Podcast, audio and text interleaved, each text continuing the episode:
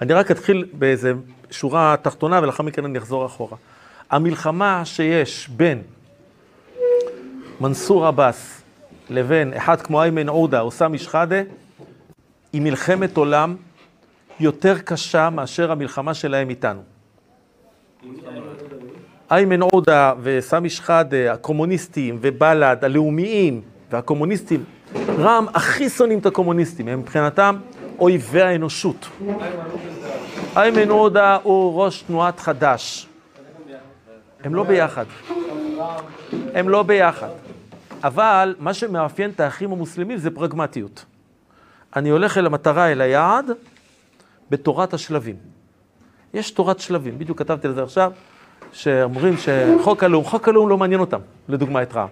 תחוקקו מיליון חוקי לאום.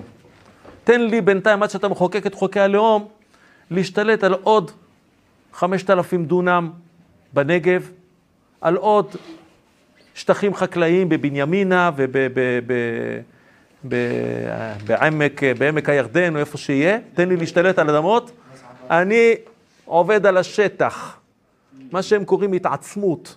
אתה תשחק במילים. אתה תשחק במילים, הם מצליחים לגמרי, מצליחים, אבל קודם כל אני צריך להסביר על המאבק ביניהם. אז מי בעצם הקים את האחים המוסלמים? מוסלמי בשם חסן אל-בנה, מקים את זה בשנת 1928, והוא בסך הכל בן 22. אתם בני 18-19, הוא בגיל 22, מקים תנועה שתוך 20 שנה יש בה למעלה ממיליון איש רק במצרים. מיליון איש שמחוברים בצורה היררכית מאוד מאוד מסודרת, קבוצות קבוצות. אני קורא לזה שיטת הפינג פונג, מסגד וג'יהאד. מה זה פינג פונג, מסגד וג'יהאד? אני הולך לרחוב, אני רואה ילדים מפוזרים, אני קונה להם שולחן פינג פונג ומטקות. עושה להם טורניר. אחר כך מלמד אותם כמה פסוקים מהקוראן. הופך אותם לקבוצה מגובשת. מזמין את ההורים שלהם אה, להכשרה תעסוקתית.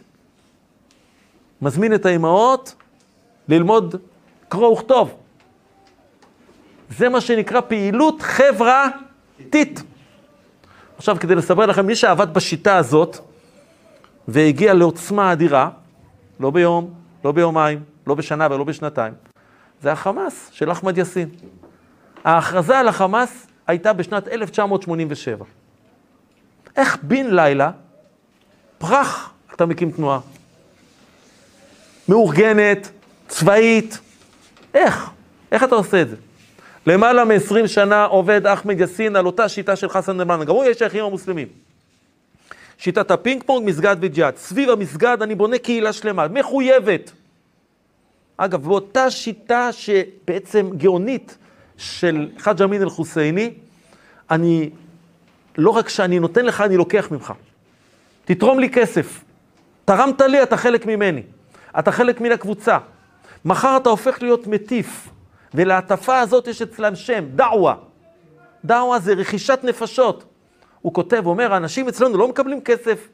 הוא אומר, הסוחר או הבנקאי, ביום שישי בבוקר הוא נוסע לעיר הזאת ומטיף פה, ובצהריים הוא פה מטיף ככה וזה, וביום ראשון בבוקר הוא ניצב בחנות שלו בחזרה. שיטת עבודה שבה הוא מצליח, כמו שאמרתי לכם, תוך 20-21 שנים, להיות הגורם המכריע ביותר במצרים. על מה מניע אותו? מה מניע אותו, וזה חשוב לדעת. שנות ה-20 של המאה הקודמת, או כבר לפני כן, המערב, באמת, זה כבר המאה ה-19, המערב הולך ונכנס לתוך הארצות הערביות. מה זה אומר? מתירנות, כן? אה, אה, עזיבת האסלאם, אה, שתייה לשוכרה, מתירנות מינית, כל הדברים. מה זה? זכויות נשים, זכויות נשים, נכון. אגב, הם מאוד מתוחכמים בעניין הזה של זכויות נשים גם כן, אבל הם נגד כל ה... ה נגיד, בזכויות הנשים, בסוף המאה ה-19 נכתבו כמה ספרים במצרים על זכויות הנשים, אה, כמה ספרים של הוגי דעות אה, חשובים ביותר, מצרים חשובים ביותר, וזה דבר שאגב מאוד מאוד מקומם אותם, אבל מצד שני, שים לב שלדוגמה ברע"מ יש אישה. במועצה של, אה, של החמאס בעזה יש שתי נשים. הכלל אצלם הוא, הנשים לא מודרות, אבל הן חייבות לעמוד בכללים. חייבות לעמוד בכללים. יש פרופסוריות באחים המוסלמים, רופאות בכירות, הכל. נמצאים בתוך זה, יש על זה מאמר, כמה וכמה, יש על זה המון המון מחקרים על העניין הזה. הם, אה, זה דבר מאוד מאוד מעניין, הפרגמטיות שלהם מאוד מאוד מעניינת. הוא לדוגמה, אותו אחד, חסן אל-בנה, באים אליו אנשים, אומרים לו, יאללה, בוא נעשה טרור. הוא אומר להם, לא, לא, לא, עד שהענפים לא יגדלו והעלים לא יצמחו, אנחנו לא נקדים את הזמן.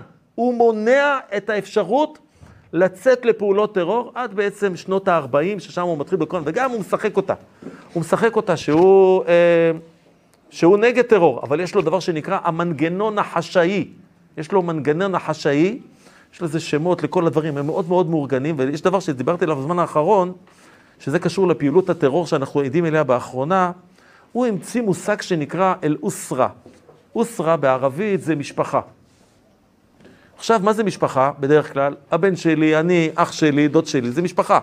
הוא המציא מושג אחר למשפחה. משפחה זה שאנחנו אנשים שלא מכירים אחד את השני, מתאחדים סביב אותה מטרה. עכשיו יכול להיות בינינו אחד שהוא מסגר, השני רופא, השלישי אימם, הרביעי קצין במשטרה, החמישי רופא בכיר בבית חולים. אנחנו כולנו בתוך אותה חבורה. והוא נותן להם מערכת של כללים, איך הם צריכים לגבש את החבורה הזאת. ובשעת הכושר, האוסרה הזאת מקבלת לחיצת כפתור מהיררכיה אה, אה, הנהגתית, פיקודית, ואומרת לה, אתם מוציאים פיגוע. ואז יוצא מהם אחד את הפיגוע. אחד מסיע אותו, השני ישמור על המשפחה שלו, השלישי ייתן לו מקום מפלט, ואם הוא יושב בכלא, הוא יסדר לו עורך דין. זו האוסרה. היה לזה דוגמה מוחשית כאן בארץ, בשנת 1979-1980,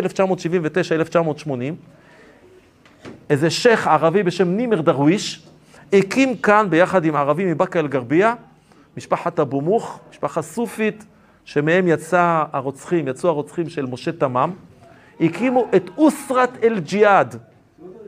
אוסרת אל-ג'יהאד, משפחת הג'יהאד. ו... מה? ג'יהאד זה מלחמת הקודש. המלחמה שיוצאים למען אללה, שהולכים בה להרוג ולהיהרג. ומי שנהרג במלחמה הזאת זה הדבר הכי עליון שיכול להיות. הוא קדוש, אף אחד לא יכול לעמוד במחיצתו, הוא לא בזבז את המוות שלו. אסור לבזבז את המוות. מלמד אותם אה, חסן אל-בנה. תמות, ת, מי שמת במיטה שלו הוא בן אדם מבוזבז, הוא לא מילא את יהודו. מה? מקביל. נכון, אבל אצלנו, אבל אצלנו, מי שנהרג כהרוג מלכות, אנחנו משבחים אותו, שאין יכולים לעמוד במחיצתם. אבל אצלם, זה לשלוח אותך להיות שם. שאם אתה לא מת ככה, אתה מבוזבז. וכמובן, שם המוות הוא מאוד מאוד חושני, עם 72 שחורות העין, אה, וכן הלאה שמחכות. אבל אתה צודק שיש פה, איזה, יש המון המון אנלוגיות בין היהדות לבין האסלאם, המון המון אנלוגיות. אבל פה זה הטפה לרצח, להרוג ולהיהרג. יש לו איגרת שנקראת איגרת הג'יהאד. עכשיו, אוסרת אל-ג'יהאד הזאת נתפסה מיד, לשמחתנו הרבה, היו בה 80 איש. 80 איש. עכשיו הבין, הבין אדון אה, נימר דרוויש שהוא עשה טעות. מה הטעות שלו הייתה? הטעות שלו הייתה שהוא קפץ מעל הפופיק, הוא לא הלך לפי הכללים של חסן אל-בנה של קודם דעווה. דעווה זה הטפה. דבר שני, התעצמות. ורק בסוף, שיהיה לך מספיק כוח, תפתח בג'יהאד. כי אם תתחיל ככה, יתפסו אותך מיד.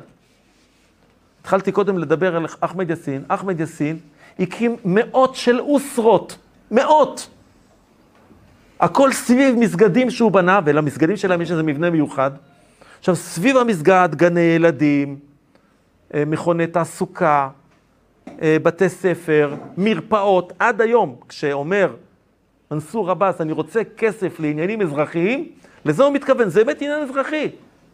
יש לי מרפאה שבה אני מטפל באנשים שלי. עכשיו, מי שמטופל אצלי, הוא מחויב לי. לכן בבחירות הקודמות, לפני שנה שהיו, אמרו שרע"מ רצה לבד פעם ראשונה. אמרו, הם לא עוברים את אחוז החסימה. אז אני כתבתי, אני כותב בטוויטר, כתבתי, הם עוברים את אחוז החסימה. איך אני יודע? כי ברע"מ לא לוקחים צ'אנסים. הם עובדים לפי הספר, והם לא הולכים להרפתקאות. הם יותר מתוחכמים מכל מה שנדמה לנו, והם מכירים אחד אחד מהמצביעים שלהם. באמצע היום אמרו, הם לא עוברים, לא עוברים, מנסור עבאס היה רגוע. אמרתי, אני יודע למה הוא רגוע, כי הוא מכיר את כל המצביעים שלו. כל מי שביקר במרפאה, כל, גני, כל, מי שלומד, כל מי שנמצא בגני הילדים, בבתי הספר שלהם, במכוני התעסוקה שלהם, כל אלה הם אנשים שלהם, הם ספורים. הם יודעים. אגב, אי אפשר גם לזכור אותם. בכל הסקרים הם לא יעברו, למה? אתם מכירים רופא בכיר בבית חולים רמב"ם, שישאלו אותו למה אתה מצביע, והוא יגיד שהוא מצביע לרשימה הערבית המוסלמית? אין כזה סיטואציה. כמה רופאים כאלו יש? לא מעט. כמה שופטים בבתי משפט כאלה יש? לא מעט. כמה שוטרים במשטרת ישראל, כולל קצינים כאלה, יש? לא מעט. הם עובדים אבל בצורה מאוד מאוד ממודרת, ממודרת. ואם אתם שואלים אותי, היום מדינת ישראל נמצאת, זו אחת הסכנות הגדולות ביותר שלנו, אגב, שטורפת את הקלפים. כי הם לא מדברים איתך לא על פשרה ולא על משא ומתן. הם בכלל אומר, אני בכלל, סדר היום שלי הוא אזרחי. הוא אזרחי. אני לפני כמה זמן ראיין את אה, מנסור עבאס, אה, יעקב ברדוגו. שלחתי לו, תשאל אותו, מה אומר על שירות ערבי אזרחי? שירות של אזרחי, שירות, שירות אזרחי, שירות, אה, שירות אזרחי לערבים. הרי הם אומרים שהם בעד, לא שירות לאומי. שירות לאומי זה נשמע לאום היהודי, אני לא. המציאו בשבילם שם, שירות אזרחי, פעם לא היה כזה דבר, כדי לא לפגוע בערבים. ערבים אומרים, כולם, מקצה לקצה, שהיום שבו יכריחו אותם לעשות שירות אזרחי, זה יהיה היום שבו הם ירימו את כל הנשק שלהם נגדנו. הוא שאל אותו, והוא כמובן מנסור עבאס, אלוף ההתחמקות. זה לא הנושא, זה לא הנושא, ופרח מן השאלה הזאת. אני, מישהו מהם אומר לי, אני, אני, ישר, אני ישר מתלבש עליו, אבל הם יודעים לתעתע בנו, והם עובדים בשיטת ההתעצמות, לכן זה המסוכן ביותר. הם מה שנקרא עובדים בשיטה המפאיניקית של דונם ועוד דונם ועוד דונם, ובצורה כזאת בעצם כובשים אותנו, ולכן לא יעזור לשום יריב אופנהיימר, ולשום, אה, אה, אה, איך קוראים לו, אה, אה, מגנס, התחלתי לספר קודם על מגנס. שימו לב עד היכן הגיעה הבגידה של מגנס. הוא מסר לערבים את הכל, זה לא הצליח לו. הערבים שוב ושוב אמרו לו שהם רוצים לשחוט אותו. ערב הקמת המדינה 1947, מה? אה, עוד חמו, עוד חמו, כן, שאומרים לו והוא לא מאמין להם. אומרים לו, אותך אנחנו רוצים להרוג, גם אותך, כל היהודים. אומר לו, גם אני, אומר לו, גם אתה. הם לא מאמינים להם, הם לא רוצים, הם המציאו, הם המציאו לעצמם סיפור. שהערבים רק נגד השטחים, רק תן להם את השטחים, הכל יהיה בסדר. זה נכון שהם רוצים את השטחים וגם את הגרון שלנו. עכשיו אני הולך איתכם לאותו אחד. אז מה יאיר גולן? זהו, זה, זה, זה, יאיר גולן הוא uh, במקום של השמאל ציוני, אבל הוא מהר מאוד, כמו אחרים, בלית ברירה, הוא הולך ונסחף לכיוון השמאל האנטי-ציוני. שים לב עם מה הוא מזדהה כל הזמן. הוא נותן לגיטימציה. אבל בתור אלוף פיקוד מרכז, מה הוא אומר על הטענה של השטחים מול שטחי ארץ ישראל, גדרה, חדרה? זה צריך לשאול אותו. אין לו תשובה לפי דעתי. תביא אותו לפה, הוא יגיד, זה שלנו, זה שלנו. אנחנו אה, קיבלנו את זה בהסכם האו"ם. אגב, לא קיבלנו את זה באו"ם. זאת אומרת, מלחמת השחרור, צריך להבין שבהסכם החלוקה הבסיסי קיבלנו משהו כמו 15,000 קילומטר מרובע. כלום, איזה שתי יחידות לא מתחברות של הארץ, כן? משהו בנגב, עוד משהו בגליל, ירושלים בינלאומית. הם לא רצו. והם לא רצו, יותר מזה, הגיע לפה ברנדות. אחרי הבריטים הגיע לפה ברנדות, נאצי, שוודי נאצי, סוכן נאצי, והקטין את זה לששת אלפים. עכשיו, הוא פעל מול האמריקאים שלא יכירו במדינת ישראל, בהכרזת האו"ם שהייתה בכ"ט בנובמבר, מה הם עשו? הלכו ברנדות וחברו אה, מגנס לארצות הברית, וביקשו מטרומן שלא יכיר במדינת ישראל, ועוד יותר ביקשו ממנו שלא ייתן לנו נשק. שימו לב, הבגידה של מגנס. הוא לא היה מוכן שמדינת ישראל תושמד. הוא רצה שמדינת ישראל תושמד. כי לא יכול להיות שנבוא על חשבון הערבים.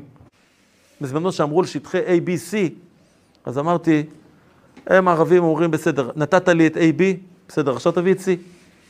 הם לא מוכנים לפשרה, אין דבר כזה שאומרים, אנחנו מוכנים. אגב, לדוגמה, אחמד טיבי, העליתי סרטון השבוע, מי אתה אחמד טיבי? אז הוא אומר לדוגמה, אני בעד שתי מדינות.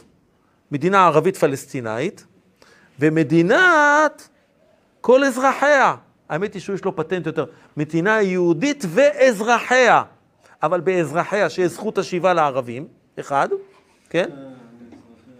וביטול חוק השבות, ואנחנו נחסל אתכם עוד מעט. אין, אין דגל לאומי יהודי. מה שלא הראיתי לכם במצגת שהבאתי, לפני כמה שנים הייתה חברת כנסת אחת, שכחתי איך קוראים לה, ביש עתיד, עוד אחת חוכמולוגית, שכשהשמיעו את ההמנון, שרים את ההמנון ביום השבעת הכנסת, חברי הכנסת הערבים כולם יצאו. למה מה להם ולהמנון שלנו? אז היא כותבת בטוויטר, מישהו מכיר הצעה לשנות את ההמנון שגם חברינו הערבים יוכלו? בטח, נשיר בילאדי בילאדי פלסטין, הם יישארו כולם. הם יישארו כולם. יטבח אל יהוד, הם יחגי, גם ירקדו, אם אנחנו נשנה את ההמנון. ברוח בדם. בדיוק. זה בכלל, שם הם אה, יפתחו בקלאוות.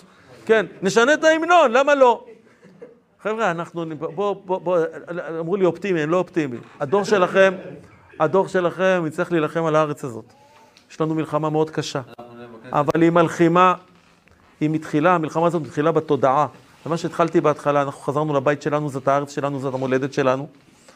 הם יכולים לטעון מה שהם רוצים, אבל אנחנו לא מתכוונים לזוז מפה.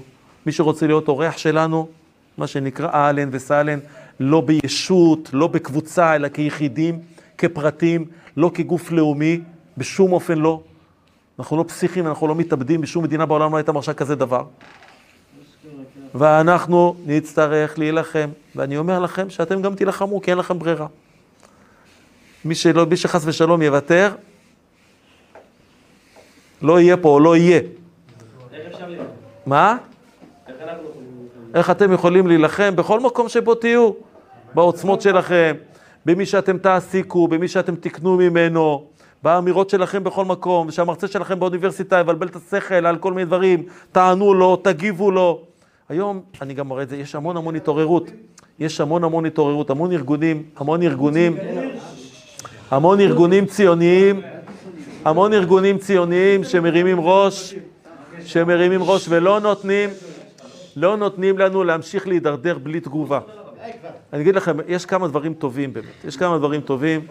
יש לנו תקשורת, ברוך השם. אני לדוגמה לא יכול להיכנס לא לערוץ 11, לא ל-12, לא ל-13. אבל אם אני רוצה לדבר בטלוויזיה היום, ב-14, אני יכול לומר את מה שאני אומר. לא היה לי הזדמנות לפני כן. שש שנים הייתה לי תוכנית רדיו בימי שישי בגלי ישראל. כשהרב כהנא היה, הם לא נתנו לו לדבר לא ברדיו ולא בטלוויזיה. היה ערוץ אחד ברדיו וגלי צה"ל, כן, רשת ב' וגלי צה"ל, והיה אה, ערוץ אחד בטלוויזיה. אז הם החרימו אותו, ויכלו לקלל אותו, לחרף אותו, לגדף אותו, לא להשמיע אותו. היום הם לא יכולים. יש טוויטר, יש פייסבוק, אגב, סגרו לי את הפייסבוק.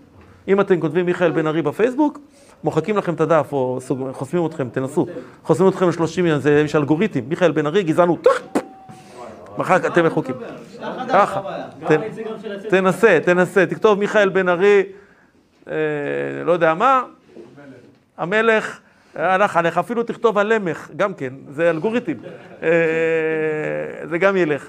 אה, אבל היום הם כבר לא יכולים, כי יש לנו את היכולת לענות, להגיב, אבל אתם, אני רוצה להזכיר לכם, הדבר הכי חשוב, אתם לא מהאו"ם, אנחנו לא מהאו"ם. כשיש מאבק בין היהודים לבין האויבים שלהם, אתם בצד של היהודים. זה, שלא יבלבלו לכם את השכל, זאת לא גזענות. אין אף ערבי שהוא באו"ם.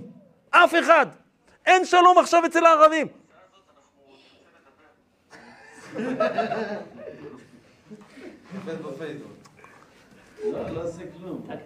תזכרו תמיד באיזה צד אתם נמצאים. זהו, עד כאן רבותיי.